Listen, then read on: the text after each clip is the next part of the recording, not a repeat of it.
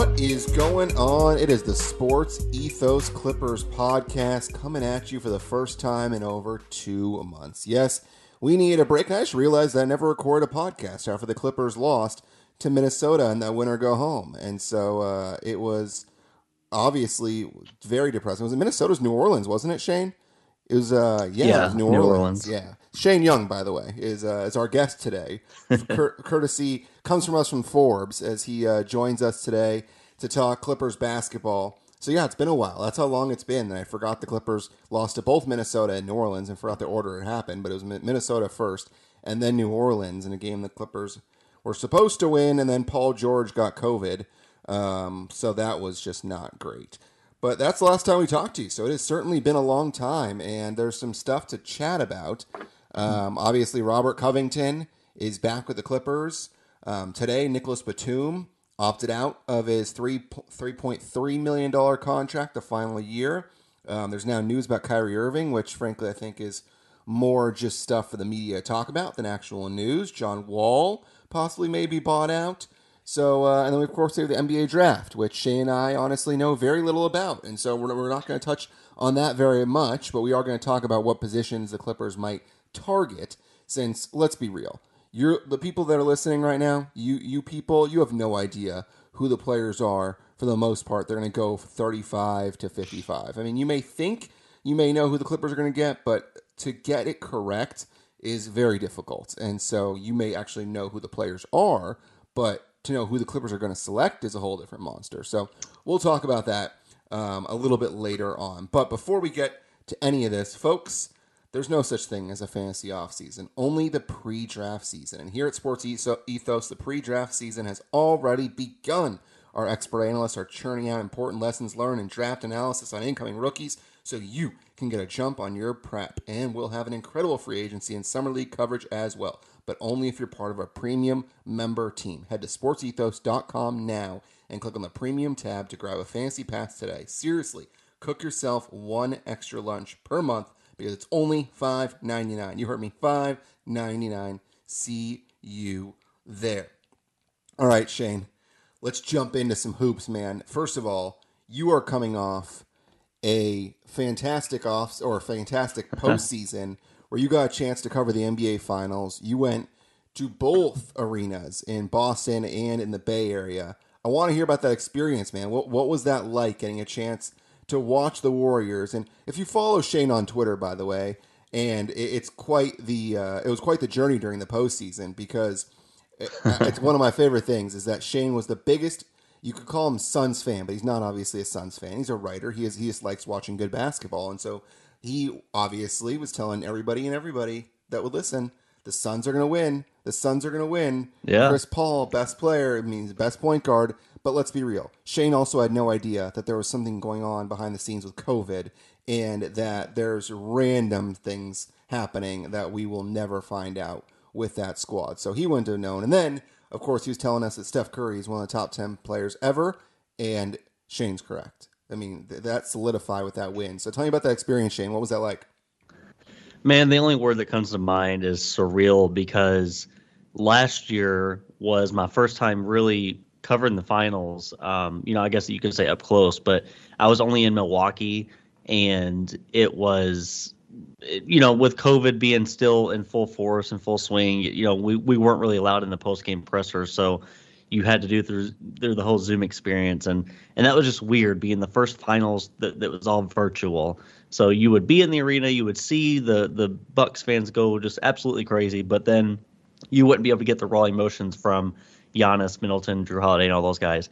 This year, they opened it up, and they, you know, we, we had the top tier access. We were able to go anywhere we wanted. It it was just it, it felt like home, despite me never being on that stage before. And Brandon, I'll always think back to my I guess my childhood. I was 15 years old, 14, 15 years old, I, I believe, whenever Kobe won his fifth championship, and watching that entire series, like from from games one through seven, uh, Lakers Celtics, that was the moment I said, like I, that that's going to be me. I'm going to be a reporter in those press conferences.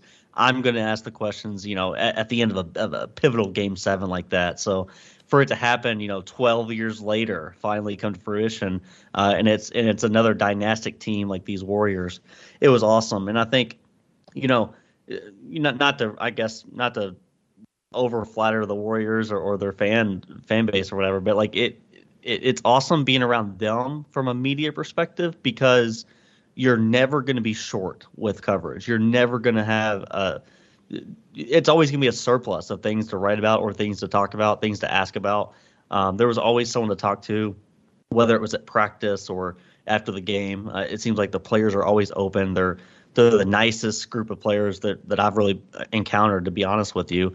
Um, and and you know you you see what the experience is like of, of a team that's been through six of these uh, beasts. You know, uh, six NBA Finals. Uh, for the Celtics, it was just their first with this core. So, no doubt in my mind, Boston will be back. But just individually, uh, from my perspective, covering the finals, being around all these media figures that you you watch on TV. You know, you talk to Zach Lowe on the sidelines at practice. It just it just feels like it, it's it's a lot to soak in in the moment. But ever since I got home, uh, you know, what last Friday, I've been able to kind of reflect on on the journey. And I still have a, another piece coming out on Steph tomorrow, so I'm excited. Who's the coolest person you talked to? Was it Zach Lowe? It pro it's probably Zach Lowe, but also t- I mean, you know, he he's the most famous by far, I would say. But I, I really enjoyed talking to Tim Bontemps, you know, in, in the cafe before the before Game Six. I asked Tim, I was like, "Are we going back to the Bay?" He's like, "Yeah, I think we are," and we kind of agreed that it was going to go to Game Seven. I scheduled my flight for Game Seven right then and there, huh. and I, I I tell you what, Brandon, it, it felt good to be able to cancel that sucker. it felt good to be able to cancel that sucker after that. Yeah, I mean, it was quite the performance. And for you to be there and to watch Steph do his thing. And it's funny, Shane, because as a Clippers fan, I'm used to the Warriors just destroying the Clippers year after year when they had KD. It was just embarrassing. Yeah. I mean, JJ Redick has talked about it on his podcast at length about how there was just a certain thing that whenever the Warriors came to town, they just had the Clippers number. And mm-hmm. th- and Draymond talked about it how they felt the same way that they really owned the Clippers whenever they faced them. And I root against the, the Warriors all the time, but it, this team just feels different. It feels different because KD, yeah. KD's gone. It feels different because of what Clay has gone through and mm-hmm. rooting for his comeback story and Steph and hoping that he can maybe win a title without any quote unquote big help and all that happened. And, you know, Clay yeah. got his comeback story. Steph got his title. No KD. It just felt like this team was more likable. Of course, there's Draymond, who is just Draymond. But it, it just felt like this team was more likable. Gary Payton um, Jr. was there. And, and could have been the second part of me. And then you had just guys who worked their ass off. And the Andrew Wiggins story was incredible. It was just a, a good, mm-hmm. a fun team to root for. I think uh, you know you, you hit on something about Draymond.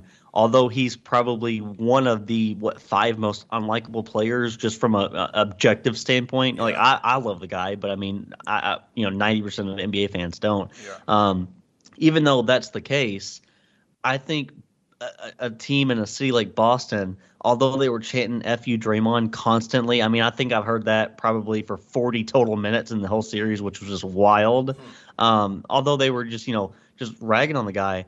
I think it come from a place of I wouldn't say love, but like a but respect and appreciation. Like there, there's no vitriol. There's it's not like you know um, the stuff that you you saw from you know Cleveland fans when LeBron went back there, or you know something like that, where there's where there's like a personal hate. I think this was just like a, a competitive spirit against Draymond, and I think that's what most of the fan bases uh, feel against him. Not, I think Clippers fans also would share that sentiment against Draymond and other players, and just as the Warriors for the Warriors as a whole.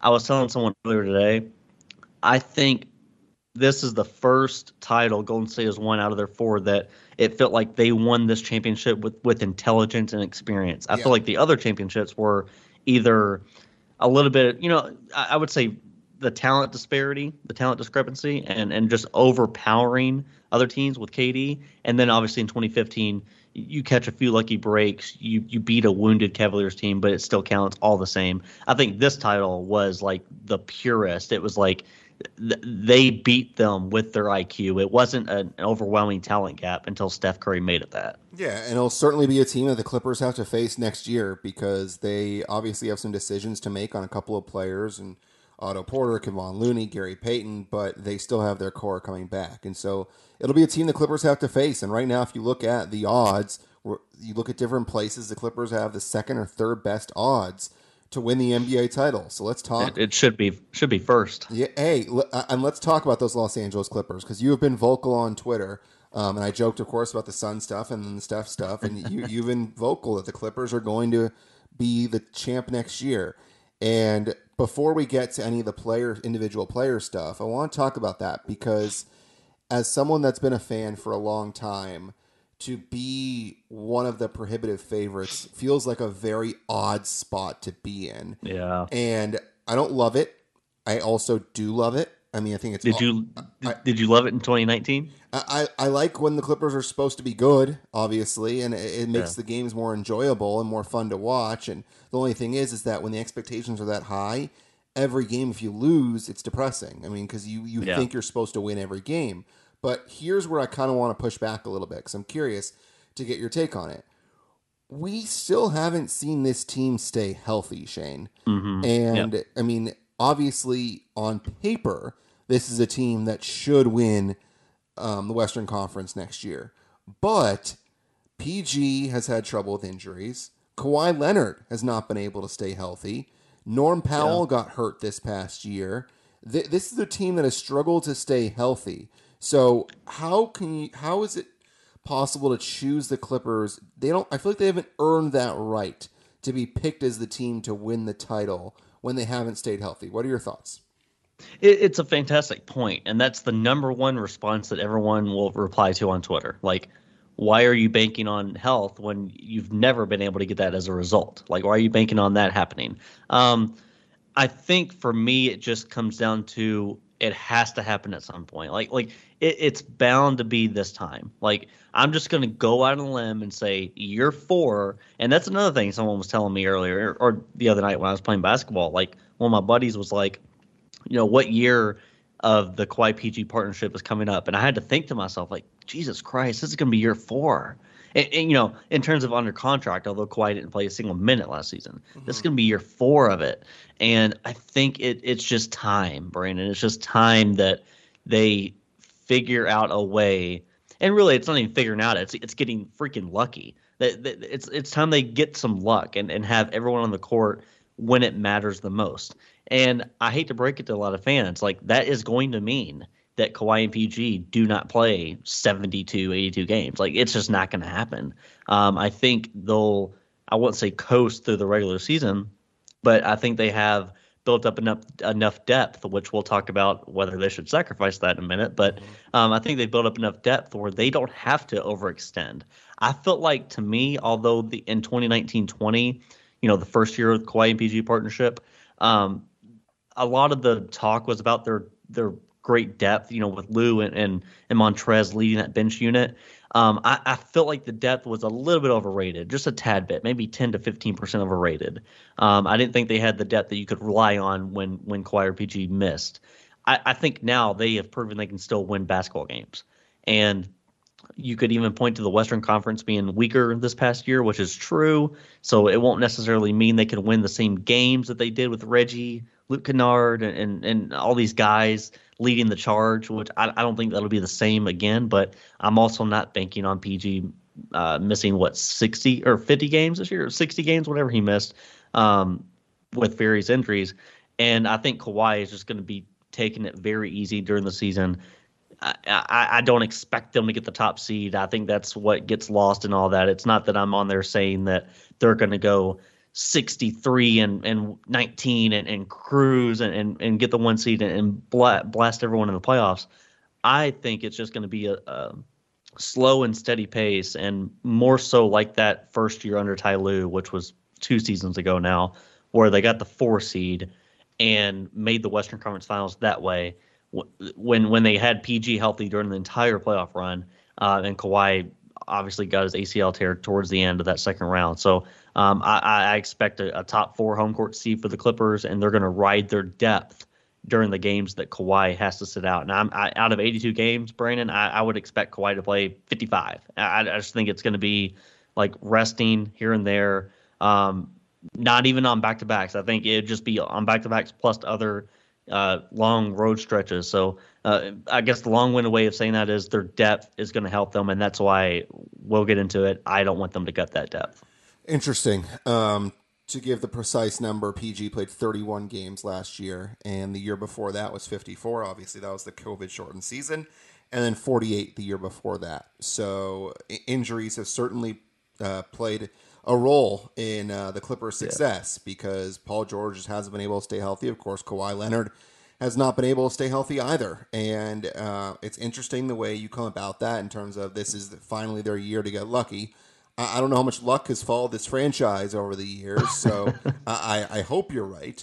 Uh, you know, uh, so I, I, forgot to add one thing about that. What yeah. you you actually brought up a good point about why now, and I think um, something else I was gonna talk was gonna kind of mention there is you remember LeBron's first year in LA, how he had that groin injury and missed the final 20 or 30 games, and then he had a long off season. Yeah. Like for the first time in his career, he was off from April to October or September, however you want to frame it. Yeah. He came back and was just a man on a mission, had one of his best seasons, and they won the championship. And he was healthy the entire year, LeBron in 2020. Um, I kind of just feel like that's Kawhi and PG coming up.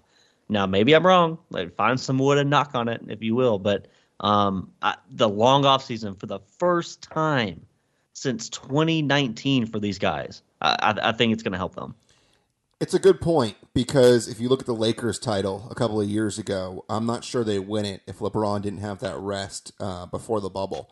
And the fact that yeah. he got that rest was huge. He was able to play big minutes. He was obviously well rested and ready to go and carry that team to an NBA title. So uh, that that is certainly the hope in terms of the miles on the legs of Kawhi and PG. They're not quite there compared to the miles that have been on other guys that are in the postseason year after year and have stayed healthy. You just got to hope that no fluke injuries happen. I mean, because there certainly have been fluke injuries that have happened. I mean, you look if Joe Ingles doesn't bump into Kawhi Leonard, who knows what happens a couple of years ago in the postseason? You know, it's very possible yeah. the Clippers go on to beat the Suns and then go to the finals and beat the Bucks. I mean, it's entirely possible that would have happened. So we'll see how it goes.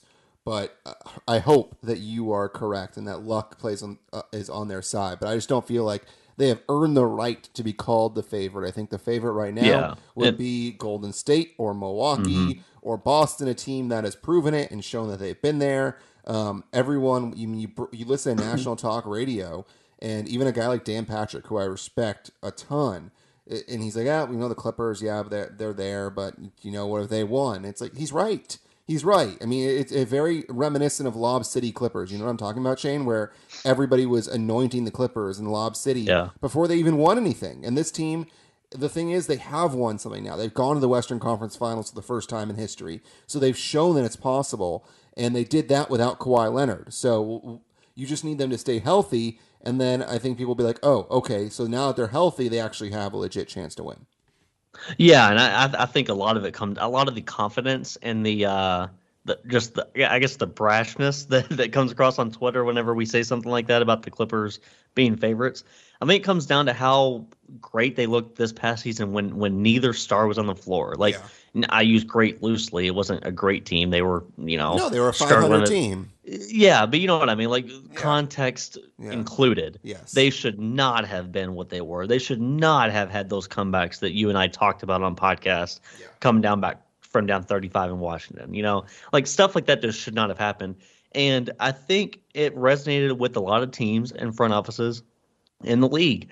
I think coaches now and, and, and other teams now, I think they I'm not gonna say fear, but like they're they're not taking the Clippers lightly now. It's like you know, and that that's without Kawhi and Paul on the floor, um, what they were able to do. It, it's a huge credit to Ty Lue. It's a huge credit to their front office for putting together probably like the the best constructed team that I can remember w- without having the overpowering of like a, a Steph, KD, Clay, and Draymond core. Like you know, you don't have that big four, those four Hall of Famers, but you have a team that is just extremely well equipped in every position. And, uh, you know, they are, I, I guess my number one fear, Brandon, is that a lot of like the, the main contributors have a lot of miles on them and they have a lot of responsibility. It's not like you know um, Nick Batum, you know, who, who's getting up there in, in, in age and miles. It you know, it, assuming Nick comes back, which I think. Let, us just talk about that now. Let, you brought him up, yeah. so let's talk about it now. He had a player option, three point three million, opted out. Nick Batum is thirty three years old. He came out after the season saying that Ty Lue basically saved his life and that it, he'll stay with the Clippers as long as they'll have him. So it, it really seems like a foregone conclusion that he's opting out for financial reasons. And frankly, I don't blame him. Hmm. I mean, he was integral to what the Clippers did last yeah. year, and it feels like it's it's certainly going to be an eight to ten million dollar contract coming his way. Um, I wouldn't be surprised to see something like three years and 29 million, three years, 30 million. Um, what are your thoughts in terms of what a contract would look like for Batum? Because he is 33 years old. Um, and he's a guy that wasn't making very much last year. He certainly was with the Clippers on a prove it type deal, and he did prove it. Yeah, and, and to be clear, you're talking about eight to ten mil, million annually, right? Yes. I think. Uh, yeah, I think. Yeah. So three years, right 30. around. Yeah, right around um, mid-level exception. Uh, I, I, think that's what he's worth, and I think that's what he should be getting. Um, and really, the, the, the defensive efforts are worth more than that. I mean, the defensive efforts alone are worth 15, but you know, a team that uh, has this many high salaries, I don't think that they would uh, want to do that. But I think uh, I think with with Batum, it, that that's kind of what I was saying. It's like it, it's not that he's just a contributor where you can say, "Oh, anything we get from Batum is gravy." No, like he he's their best defender. He's their yeah. best communicator on that end of the floor. He is their Draymond Green, if you will. It, it, it's kind of remarkable, and I do fear that you know he's had two really good seasons or really great um, injury free seasons for the most part. You know, dealt with a, a few nagging things here and there, but um, I, I just I hope that the luck doesn't run out on that end because on in the same breath that we're talking about the luck swinging their way with Kawhi and Paul, it could swing the other way with Batum and Reggie. Mm-hmm. And Reggie's had a lot of, of like playoff series under his belt. He's had a lot of regular season miles. And, and for someone that he's their best uh, north to south creator in, in, some instances, which is not great, um, which we'll talk about too, considering they could trade for another north to south guy. Um, I, I, I think I think Reggie and Nick Batum's health is extremely important. So I, I love Nick Batum getting eight to ten million to come back to the team if that's the case. Let, I guess let's kind of uh, hope that that is, but um, th- that's the biggest concern, if you will, about like can they stay healthy? It's it's the role players for me. Yeah, Batum thirty three, Reggie Jackson thirty two years old. So I think we agree that it, it really is a foregone conclusion that Batum will come back to the Clippers. It would be certainly stunning to see how much he and his wife embrace Clippers Nation and talked about how much uh, they love Clipper Nation and that they will be here as long as Ty will have them, and then to leave for more money. It just doesn't make sense. It feels like something along the lines of three years, thirty million would do the trick. Yeah, and and I, I think I think he's earned it. Uh, he's definitely not been hurting because he's been getting paid by Charlotte. So yeah. uh, I, I, think for him, it, it's just gravy for um, to to come to a team, get a relationship with Ty Lue like he has, and and be here long term. All right, let's talk about it. You have teased it multiple times. You have been basically the uh, too many times the co-podcast host here and, and teasing what's coming up here. Um, Kyrie Irving. It was brought out in the media yesterday. It was a very slow news day and just something that came out through Shams. It wasn't through Woj. And it, it really feels like a hey, my client's not getting the respect he needs. I'm going to feed you this so you can get people talking to see what will happen and maybe Kyrie will get the respect he deserves. To me, it feels like Kyrie is not going anywhere. It just would seem very odd to put together a trio of Kyrie, Harden, KD, then lose Harden, get Ben Simmons, and then to lose Kyrie also. It just doesn't seem like it makes sense. And I think it would piss off Kevin Durant. So let's start there before we go into any speculation of who the Clippers could trade for him do you think he actually moves, or do you think this is just something that was floated out to get people talking? Uh, I'm kind of torn. Um, you know, on one hand, I'm with you. It, it, would make absolutely zero sense for Brooklyn to do anything. Yes. Without without trying to fix the situation, without trying to to get the get everyone that needs to be in a room in a room and talk things out. I, I don't really understand why uh, this is happening. I guess it's contract negotiations and and you know the the front office rightfully saying like why why do we want to commit to you long term when you can't be on the floor long term? You know, um, and you haven't shown a desire to love the game enough. I guess you could say to to play during the regular seasons and and get us in solid position.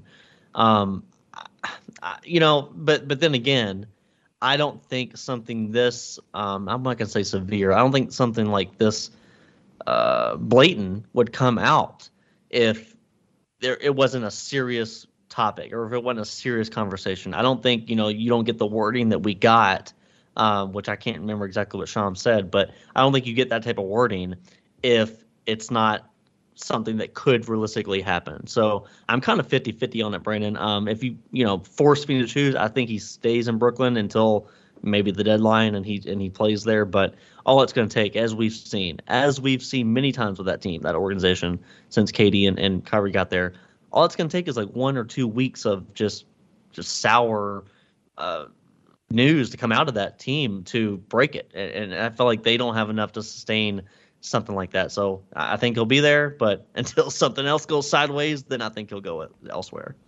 Yeah, it's certainly a confusing situation because he's got all the talent in the world, but he is just a nightmare to have off the court and all the baggage that he brings. And I understand what you're saying in terms of the wording, but it it just feels like it's something that could have easily been fed, um, floated out there to try and get a little more respect on his side, to get the Nets to try and pay him. But it just doesn't feel like the Nets would get proper players in return. I mean, because which look- is wild for a twenty or for a thirty year old that has probably 10 more years left in him. Like if you wanted to, you know, it's wild that they wouldn't get that much in return. If you don't have the name there and you look at a guy that's that averaged 27 and a half points per game last year, four and a half rebounds and close to six assists per game, along with a combined two steals and blocks, and he shot 47% from the fields and he shot 42% from three and 91.5% yeah. from the free throw line, you would say, oh, yeah, that, that's certainly going to require a lot to get something, eh, to get a lot of return to get a player like that. But then you look, and this brings to the second part of our conversation. What would it take on the Clippers end? Because there have been teams that have been floated out, and those teams have been, of course, the Lakers and the Knicks and the Clippers as a possible destination as well. And this certainly seems, Shane, and this can kind of bunch into our conversation about will the, will the Clippers make a move in general, that the Clippers have contracts that are very friendly in terms of being traded. There are good numbers around 16 million, a Kennard deal that was, um, I believe, five years, 80 when he signed it. And then, um, am I correct on that? I think it's five years, 80.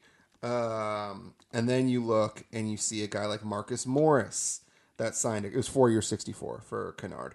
Um, you look mm-hmm. at Marcus Morris and the contract that he signed with the Los Angeles Clippers, which is four years, $64 million. And these contracts, a couple of players together, would add up to a guy like Kyrie Irving. Here's where I am I think that if you have the opportunity to trade away Marcus Morris and Luke Kennard for Kyrie Irving, you do it 100 times out of 100. And the reason why is really simple, actually. I understand what he brings off the court, and I understand it's a mm-hmm. nightmare. There's two main reasons. Number one, Kawhi and PG have struggled to stay healthy. So it gives you a third guy that has also battled some injuries throughout his career but it gives you a third star just in case one of those guys is hurt. And like you said, a guy like Kawhi is going to need to take games off. So it gives you three guys where you only need to play basically two at a time, and you could rest the other and space them out yeah. and get them to the postseason.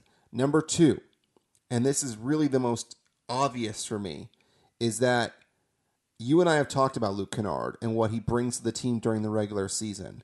But then you go to the postseason, all of a sudden you shrink that rotation down to seven or eight guys total that are going to be on the basketball court. And there are a couple of times where Luke Kennard did not find himself on the court.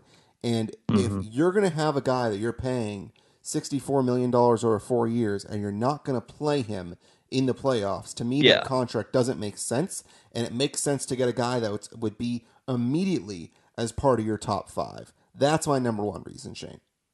Oh, absolutely. And I think you know what you said eh, you know after all the after the soliloquy i said about not gutting the depth and, and you know whatever the case is in terms of what we had to get rid of i think if if your package of marcus and luke is all you do then yeah you do it. You know I, i'm more so coming from the standpoint of do not get rid of norman powell or i don't want to get rid of ivica zubac your best screener your best uh, your your best rim protecting threat. Like i think it once you get into those pieces, that's where I'm I'm jumping off. But I, I think you know what you mentioned with Luke Kennard. He's not going to play. He's not going to be trusted in a lot of scenarios if you have a loaded team and loaded depth, and that's absolutely true. I think Kyrie with Norman Powell like on the court is just as good as you know having Luke Kennard out there. I think I think Kennard and Powell would be redundant. So get rid of one, which would be Kennard, obviously, because Powell's better uh, all around. Uh, might not be that lethal of a shooter, but he can defend. So I think you know if it's Marcus who is getting up there in age, looks slow sometimes, and isn't getting faster, like it's not magically going to get better, then yeah, you get rid of Marcus and Luke. But but that's it. I think that's like the package that I would do. I really wouldn't overstep that.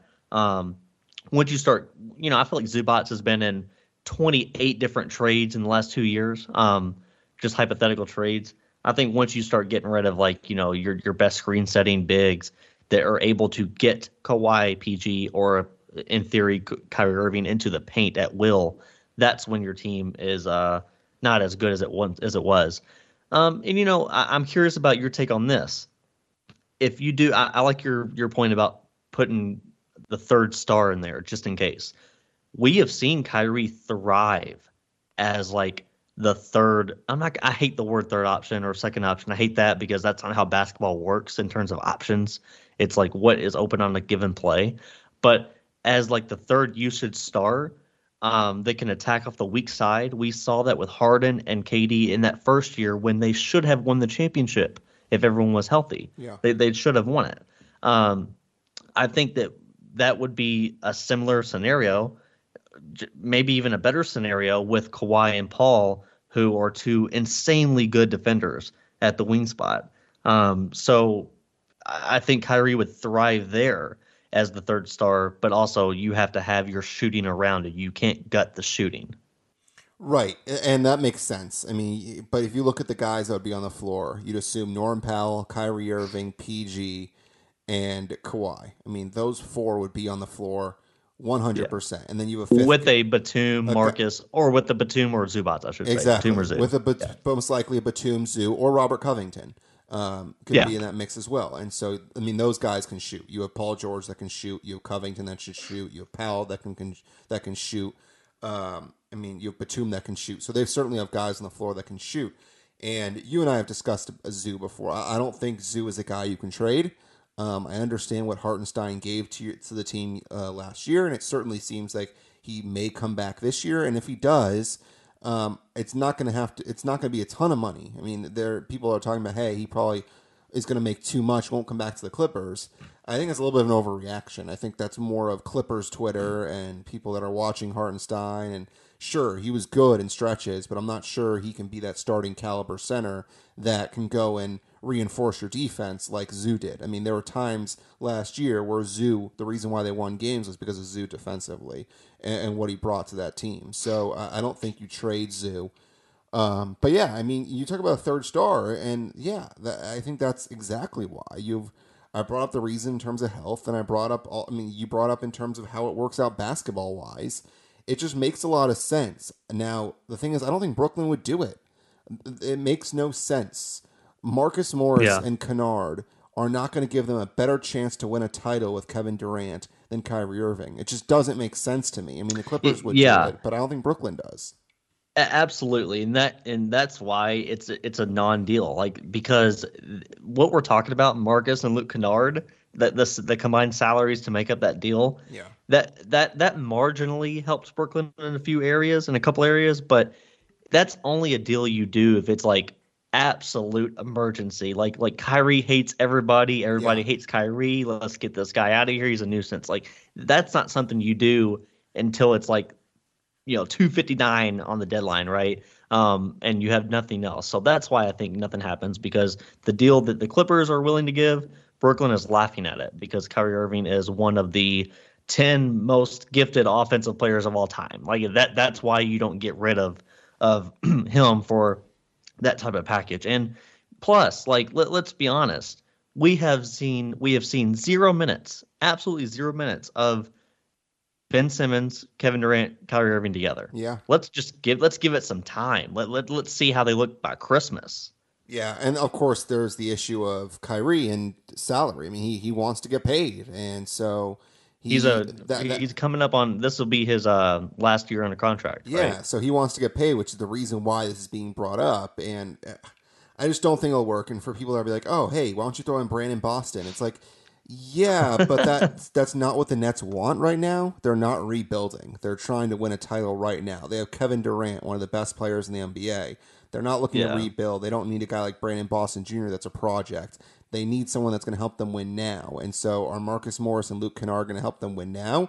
I mean, Kennard could possibly replace a guy like Joe Harris, um, who who knows if he'll still be there next year in terms of injuries. And uh, I don't know what his deal is with the contract, but I think I heard something that maybe he may stay, he may not stay, he could be involved in a trade.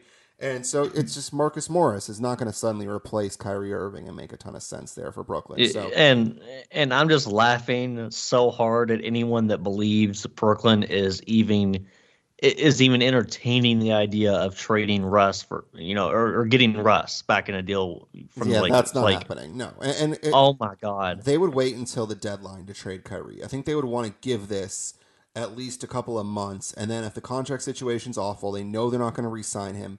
Then you possibly consider it and you see what you can get. But I don't think this is a move that's made during the summer. Um, but one move that could be made during the summer is John Wall, uh, because he's not a part of Houston's future. I mean, that is a certainty, and so he's going to pick up his final year of his contract, and I believe it's his final year.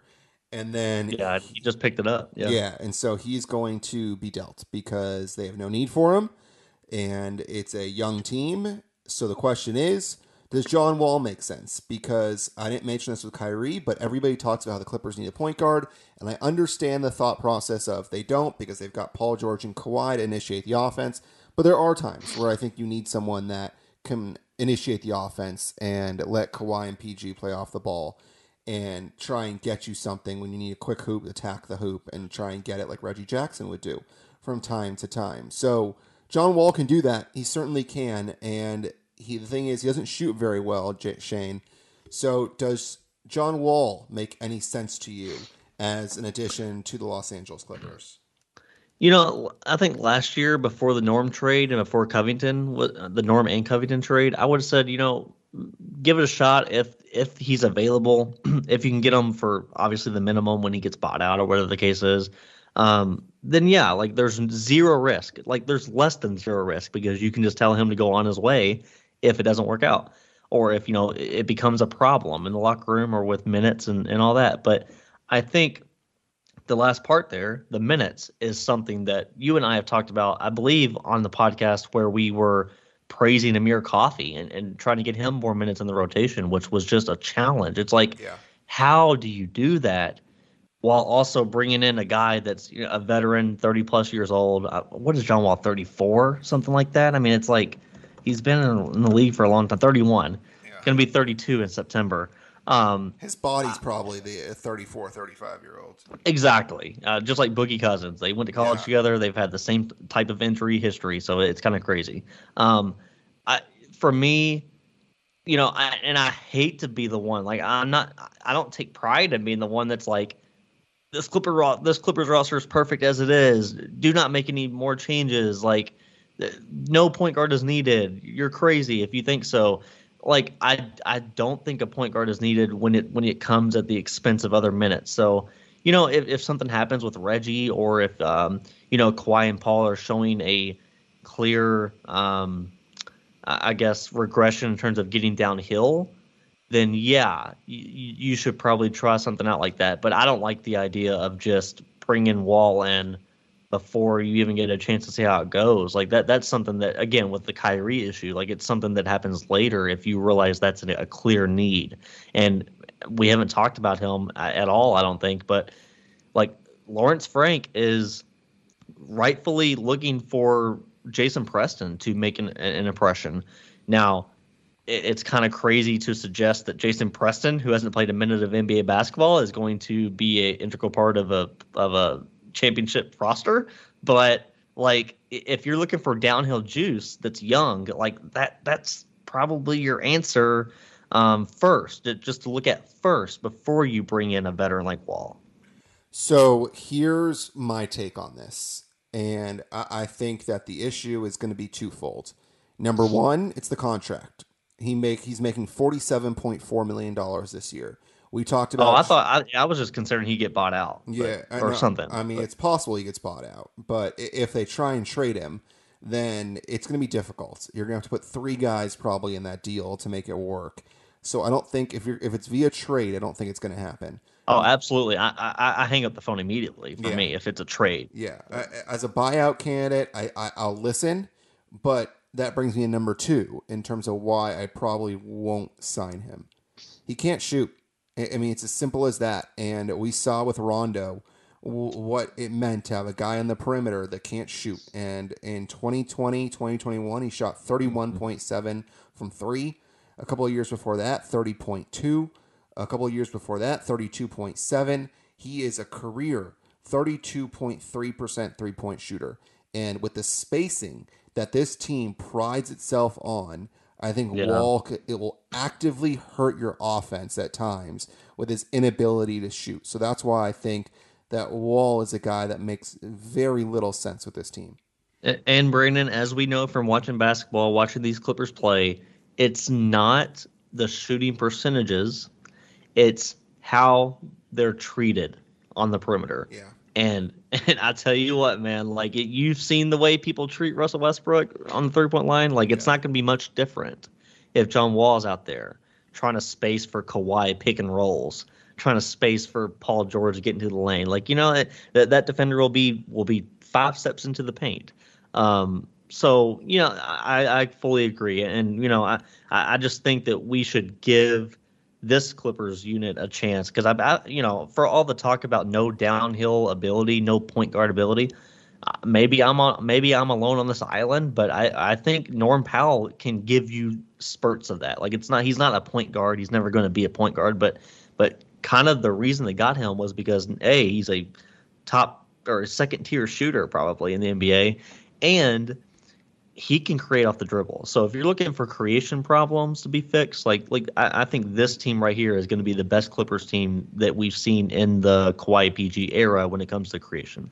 Yeah, I think people underrate Norm Powell and, and what he brings. I mean, we saw early on with him with the Clippers how good he can be. And I mean, there was a game where you think he hit his first five or six shots, and everyone's like, all right, yeah, this guy's for real. And we knew that. There's one guy that is now being talked about on Twitter a lot today that I would trade for. And I, I mean, Ooh. we've talked about uh, about the Clippers and the guys they have now. And apparently, Indiana is looking to deal Malcolm Brogdon. So that is a guy that I would listen to. And you talk about injuries. That is another guy that you are absolutely throwing into the fire as another injury candidate because Malcolm Brogdon is a guy that simply cannot stay on the floor. So that is absolutely a problem. And I'll tell you how many games he has played each season, and you're not going to be happy. I mean, last season, he played 36 games. Um, the year before that was a COVID shortened season, 56. The year before that, 54. 64 the year before that, 48 the year before that. He simply cannot stay healthy. However, if he does stay healthy and is a guy that comes to the Clippers in a trade for, let's say, once again, Luke Kennard and maybe Marcus Morris, those two guys together, uh, it's certainly something that I would consider because he can shoot, my friend. He can absolutely shoot. And you look at what he's done from three, and he has had seasons. I mean, you look at the, in eighteen nineteen, He was at 15 and a half points per game, um, and he was on 50.5% from the field. He was at 42.6 from three and 92.8% from the free throw line. So he is a guy that shoots the ball rather well. And last year he shot 45% from the field. From three, he shot 31.2, which is lower than he's had an entire career. So that is a guy that I would take a flyer on if it meant getting rid of Marcus Morris and Luke Kennard, because once again, Luke Kennard is not a guy that you would play in the postseason, most likely. And I believe that Brogdon is an upgrade over Marcus Morris. So that is the only guy that I think I would consider right now. And, you know, I think on the opposite end of the spectrum as some of the other guys we talked about, Malcolm Brogdon just seems to get it. Like he he yeah. he's probably, you know, I, have covered the Pacers for a little bit, like in certain some games up in Indiana, in some practices. Like he is like just this personality that no one really dislikes. Like he is he he's just very veteran savvy. Like he he just understands it, and I think, um, you know, from that perspective, I would love his leadership with that team, with the Clippers team. Um, they call him the president for a reason. I think when it comes on the court, uh, obviously he can get into the he can get into the paint at will. Like I've never seen somebody. This is a little bit of uh, hyperbole, but you know he he's going to be 30 next year. But I've never seen someone like you know with that body type, that age, that can still somehow break down defense. And it's like he's not the fastest. He's he's never going to be the fastest, but he gets into the paint and can create from there and dish out to shooters. And obviously that's Ty Lue's mo. Um, the issue is though like health, and you pointed to the games played, and I'll even go a step further. Like he has never played. I just looked, and I, I can't believe this because I thought that he was on the Bucks teams that made deep runs, but I realized that he they got rid of him before that. Um, he's never played more than seven playoff games and wow. and one single run, more than seven. So the idea that he can that he's going to be able to withstand a championship run is kind of ludicrous. like we have we have literally never seen it happen with with Malcolm Brogdon. Not not only can he not stay on the floor in the regular season, but when the games are super competitive, like where the injuries happen the most, which is in the playoffs. We saw a lot of injuries in the first couple rounds this year, right? Like I don't trust that he'll be available. So you know, I, I, would probably stay away unless it was something really cheap. You know, as, we've mentioned, the package that is the most famous here. Um, I, I, I don't like this though from a perspective of getting rid of a lot to get a point guard because he has not been on the floor, and it's even worse than Kyrie's situation because yeah. Kyrie, you can kind of look at this past year and say a little bit of a fluke because he, you know, he's not going to be uh, unable to play for those vaccination reasons, I guess you could say. Um, so now it's like I, I don't think that Kyrie. I think Kyrie is is probably due for some uh, positive regression in that end and some luck, if you will. But Brogdon, this seems like a, a, a an issue he's going to be dealing with for the rest of his career. Yes, he struggled to stay on the court, so it's it's certainly an injury risk. I mean, it's certainly a very big risk you'd be taking to get a guy like Malcolm Brogdon, but he's a very good basketball player, and it seems like that is something that maybe the Clippers front office would risk, but I'm not entirely sure. Now, let's close out with the draft. The NBA draft is two days away, and the Clippers hold a pick in the second round. It is the middle of the second round. If you look at the Clippers' depth chart right now, at point guard, Reggie Jackson, Jason Preston, Terrence Mann, if you want to put him there, Paul George, shooting guard, Norman Powell, Luke Kennard, Terrence Mann. Then you have Kawhi, Marcus Morris, Kennard, Mann again, small forward, power forward, Covington, Marcus Morris, Co- uh, Coffey, and then you've got Zoo, Hartenstein, Covington again at the center spot. So there really isn't anything the Clippers need right now. It feels to me, and this is going to be, I feel like it could be crazy. That this is a draft and stash to me. This is a guy that you draft abroad. This is a guy that you are going to send to the G League and put on a two way because I, I don't think that you're going to have a guy that you're drafting this year that's going to be a contributor to this championship team. And it's interesting because you look at the Warriors and they just drafted a guy um, that helped them in the postseason. So you wonder, do the Clippers need somebody? And I think there's a chance if they get rid of a guy, if they get rid of a couple of guys in Norman Powell, or part of me, in Marcus Morris and Luke Kennard. I mean, even Norman Powell, if he's in a deal, which is unlikely to me. Terrence Mann could be in a deal. It- feels like this is a draft and stash to me. What does it feel like to you? Any position that you would attack? I mean, maybe a backup point guard, but like you mentioned, Jason Preston's a guy that they want to give a chance to. I think outside of point guard, maybe a backup big, but I don't see anything else. I was actually going to go with the big because you know we've been talking about point guards for 30 minutes. I, I feel like I feel like a big uh, that you could kind of develop. Now we've seen that story so many times before, haven't we? Though, like we've seen that story where Yeah. they think they have a big. Look at Fee, and, and Yeah. he, he did nothing with the Clippers.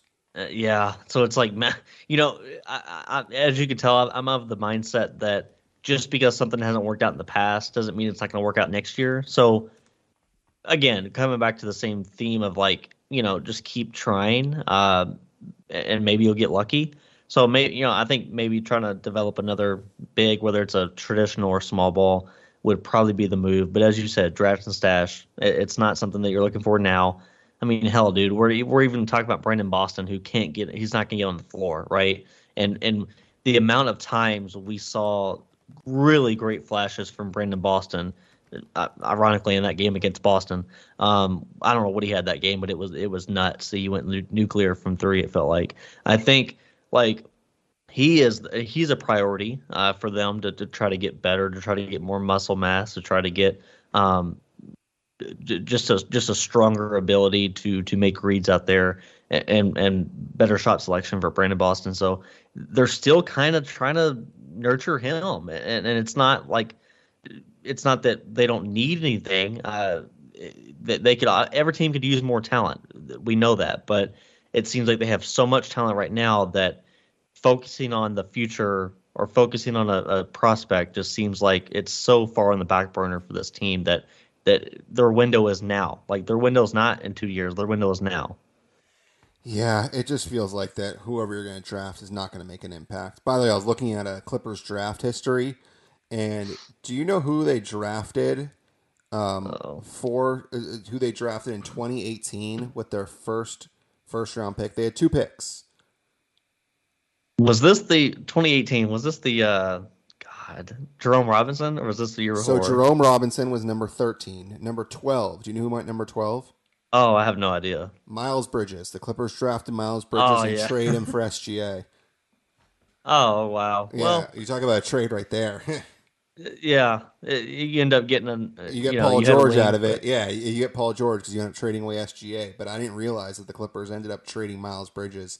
And You, you said something at the top of the show that w- that was hilarious to me, though. You said, uh, you know, you can you can kind of predict where they're gonna what, what they're looking at, but just trying to predict who the Clippers are gonna pick is Yeah. is a fool's errand because they have not picked well, like historically, with the you know with the front office. So it's like even if you think this is who they should pick and this is who they will pick, they're going to surprise you, it's not going to be a positive surprise either. It- it- so this obviously does not include trades and who they acquired via trade. But if you go back to Blake Griffin in 2009, um, and we start with 2010, Al-Farouq Aminu and Willie Warren were tw 2010. Trey Thompkins and Travis Leslie 2011. Furkan Aldemir in 2012. Reggie Bullock 2013. CJ Wilcox 2014. Brice Johnson, who everyone thought was going to be this 3.3 and D guy, um, and Cheick Diallo in 2016. Miles Bridges and Jerome Robinson 2018, and Bridges obviously became SGA.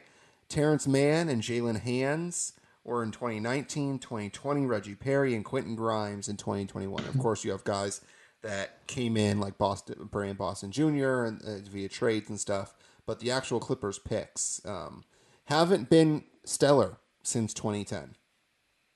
Yeah, and that's why I like the idea of like you know you, it feels like they've tried bigs, they've tried wings, and they've tried guards. Yeah. Um, Terrence Mann has stuck. You know he he's he's stuck Yeah. so far, so that's good. But it, I guess like for me, it, it's just trying to find the next zoo or try to find the next like the next big that you can either play or develop up and then trade. That's what also what this feels like to me is like let's just try to draft somebody that we can make look good and then and then somebody wants them later on, you know. Yep. And you know, if a guy like Moody can play for the uh, Warriors, it's possible the Clippers can find somebody. But who knows? I mean, it just depends on the depth and injuries. And it, it, we end this podcast the same way we started. I mean, the Clippers, if they can stay healthy, they certainly have a chance to win it all. But the question is, can they stay healthy? At Young NBA on Twitter, columnist, analyst for Forbes Sports. He's a guy that should be writing all over the place. If you are someone that wants a writer, Shane Young is certainly your guy. Shane, always a blast having you on the pod.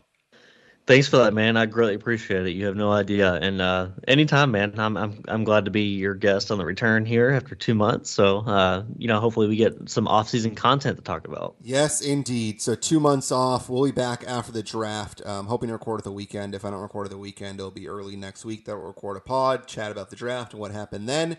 Until next time, he's Shane. I am Brandon. You can follow me on Twitter at BDMarcus. You can follow Shane at Young NBA. Follow the podcast on Twitter, Ethos Clippers. Rate and review the podcast on iTunes. Listen wherever you do. It's always much appreciated. Until next time, go Clips.